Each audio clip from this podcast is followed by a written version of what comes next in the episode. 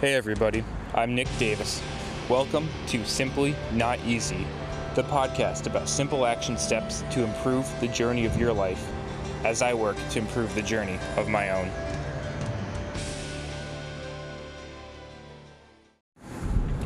Hey, what's going on, everybody? Welcome back to Simply Not Easy, here on a fantastic day and celebrating episode number 100. You know, it's kind of crazy thinking back about oh, four months or so ago, three and a half months ago, when I started this with just episode one to start, and never, you know, um, I wasn't exactly anticipating a time I'd stop this, but also wasn't expecting to be able to hit 100 days straight. So it's been pretty cool. It's been a journey. It's been a trip. Um, definitely enjoyed uh, the process of reaching out to all of you, talking about these topics, and also for myself too, to articulate these things that I care about that are part of my life, it actually helps me better synthesis synthesize it myself too, and kind of come up with these new, uh, different ways of thinking as well. So it's been a blast and a joy for me as well. Hopefully, it's been good for all of you who are listening out there. So today, Tasty Tuesday, episode 100, we're going to talk about a food that can help you in your journey to live not only to 100 but healthy as a 100 year old. So, going forward with this, we're talking about seaweed today, and definitely one of my all time favorite foods. I'm not saying I just like hang out, munch on, munch on raw seaweed all the time, but actually, I do sometimes. Um, depending on the type, it can be pretty good. Other kinds can be a little bit uh, stale and rougher, but I love this stuff. Fantastic. So, again, focusing on stuff we can do to live to 100 and for this 100th episode and seaweed is one of those great foods. As far as the nutrition of it absolutely love it. It's got some great minerals in there. I mean you think about it coming straight from the sea and the sea being all this like salt water and all these different things um, it's got a great balance of minerals in there. Things like iodine that's so essential that oftentimes now when we have table, table salt um, it's ionized. It has it's iod, iodinized. So anyways it has added iodine to it so that we can help our thyroid and all that good stuff. Um, seaweed's also got some great magnesium. Depending on the type it's got some amazing types of fatty acids of fats that are essential for us that we don't get many other places as well. And it's got a whole host of b vitamins. It's like almost everything else that's good in life has some good vitamin c in it. So this is really just a, a killer compact food. And the we have some carbs that come from it, but the majority of the nutrients are a little bit of protein and a lot of fat. This is a very low calorie food with a lot of nutrients packed in, so we call it like a nutrient dense food. So this is fantastic for anybody of any age to enjoy munching on for sure. I mean, one of my guilty pleasures out there is absolutely sushi. Uh, I love sushi all the time, all the time. Probably too much if I'm being honest with you. Um, and especially if I can, you know, make my own, have some of the brown rice instead of white rice. Um, I was recently talking to some of my friends about how they were saying that, like, oh yeah, like I know, like psychologically, I know that the brown rice is better for me, but I like the taste of the white rice better. I'm not even at that point anymore. For me, it's um, you know, I I don't know whether I so deeply ingrained the health of the food as a portion of the taste or whether I've just come to I think it's because I like the way that my body reacts and feels as I digest and have these other good foods. But for me, the brown rice tastes so much better, and all this, like these wholer, richer foods that actually have substance to them, um, taste so much better for me. And I think that that does have a big influence with these whole glycemic index and the sugar spikes and swings and all that stuff about keeping my energy stable and strong. So, I mean, it's all about, you know, you gotta, you can talk the talk all you want, but as for myself putting this stuff out there, I've got to be living it too, right? It doesn't do me any good if I'm talking about this stuff and I'm not actually doing it. I'm not living it myself because anybody can get up and talk about all this motivation stuff or whatever, and they can make a motivational video from in their bed if they really wanted to. Um, but you got to have somebody around that actually uh, walks the walk. And you know, some days I'm walking, some days I'm running, some days I'm jogging. But every single day I'm moving in the right direction. Some days just slower than others. And I think that that's essential. You know, when you choose somebody to follow in any way, shape, or form, make sure they're living the message that they preach. And that's as a bare minimum of if you should choose to follow along or not.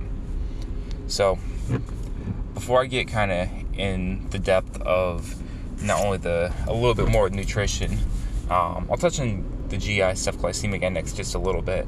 I'll then um, tell you guys a few stories, then we'll get back to um, great ways to actually incorporate this into your whether it's daily life or weekly life or whatever, but get that seaweed in. So, going forward, um, glycemic index. The glycemic index of this is very low. Like we talked about, not a ton of the calories come from carbohydrates. So, with not a lot coming from carbohydrates, as we go forward in this way, the glycemic index is primarily based on carbohydrate load throughout our system. So, it's a very low GI, probably around like a fifth, like a 10 to 15 on that scale, which is fantastic for us. So as we go forward, um, you know, this is a great food to keep incorporating every day for ourselves, all the time.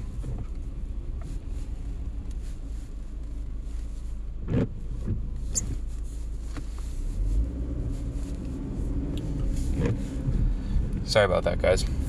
So, you the other day, I had the privilege of talking to an old head, headmaster of mine from my high school, and great time. Um, I just gave her a call up. Glad she decided to answer the phone and everything. Uh, we had a really good talk, and it was actually kind of funny. She, um, we were talking along for a while, telling her about how I just finished grad school and all this stuff. You know, sick, reflecting back on about six years ago how I just finished up my time at boarding school and all that with her, and she, she was like, "Yeah, we, we enjoyed you a lot."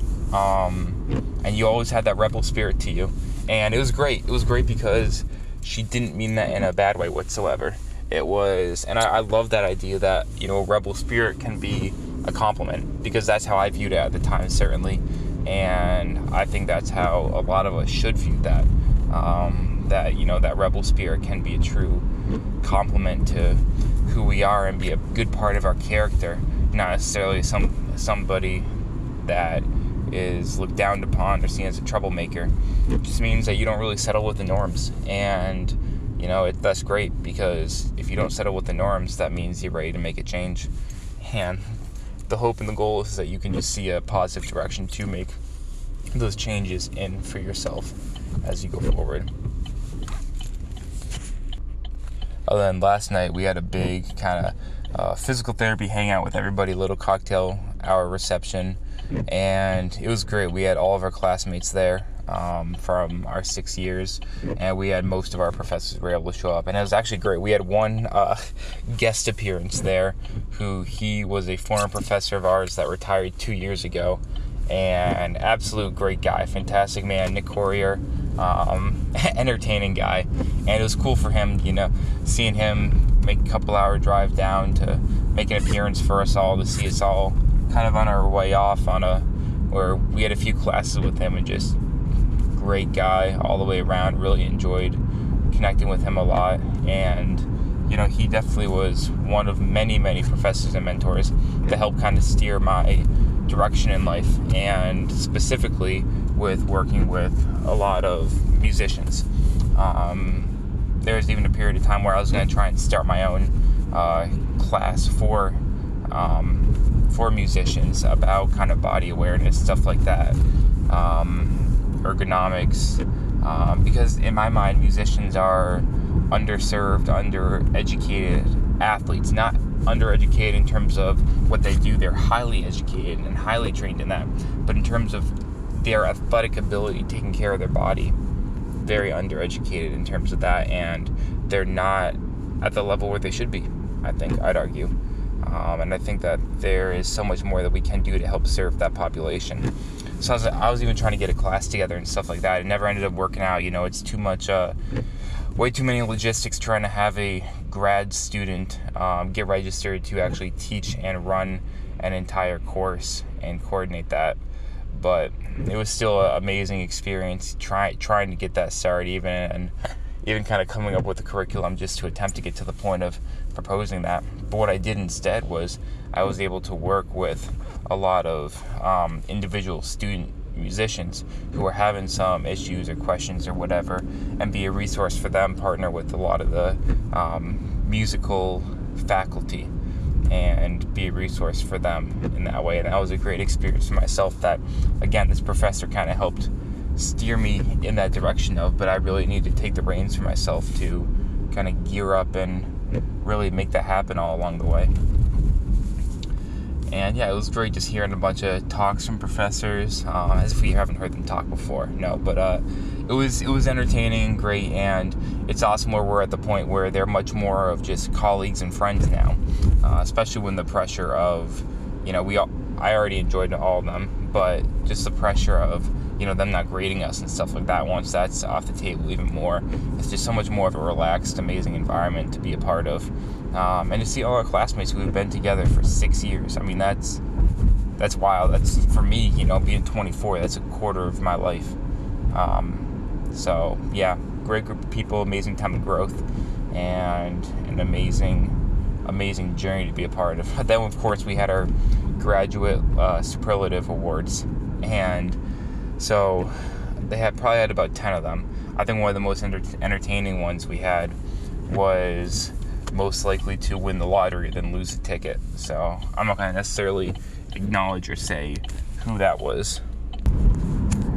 And then they got me with the award of most likely to be a professor at Ithaca College. So I guess I'll take that as a compliment. Um, you know, there were certainly other awards I'd be uh, less flattered to get. So I, I enjoyed the all the teaching assistant jobs I've had and all the mentorship I've been able to um, assist other students with. So it was uh, kind of cool to get that along the way. And again, just mostly hang out and celebrate with the rest of my classmates and everything. But let's head back to the seaweed thing, right? So we know it's great for you, it's good, but some people just may not like it. It may not be their thing. So how can we make this more appealing? And my answer for you is going to be sushi. And if you don't want to go, so one thing you could do is you can make your own sushi rolls up. You can go through all that effort and everything, get the right paper, get the right like seaweed paper, roll them up in the right way and all that stuff. But that might be, well, I've done it before. Um, it is kind of labor intensive. It can be challenging. So what I'd like to do sometimes with a bunch of my friends is I get like the individual sheets of seaweed and we just have those all ready and everything. You can cut them up to whatever size you want all that good stuff.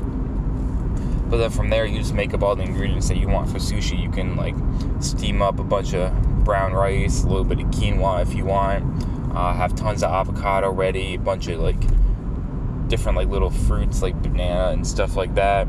Um, have a bunch of like little vegetables whether it's cucumbers or carrots um, celery, have like some of the fish ready if you want to do that, if you want to do some egg for it, if you want to have like a little bit of cooked meat, like some chicken or something like that for the sushi. Chicken usually is not a sushi thing, but sometimes if you're not as big of a fan of fish or fish is too expensive.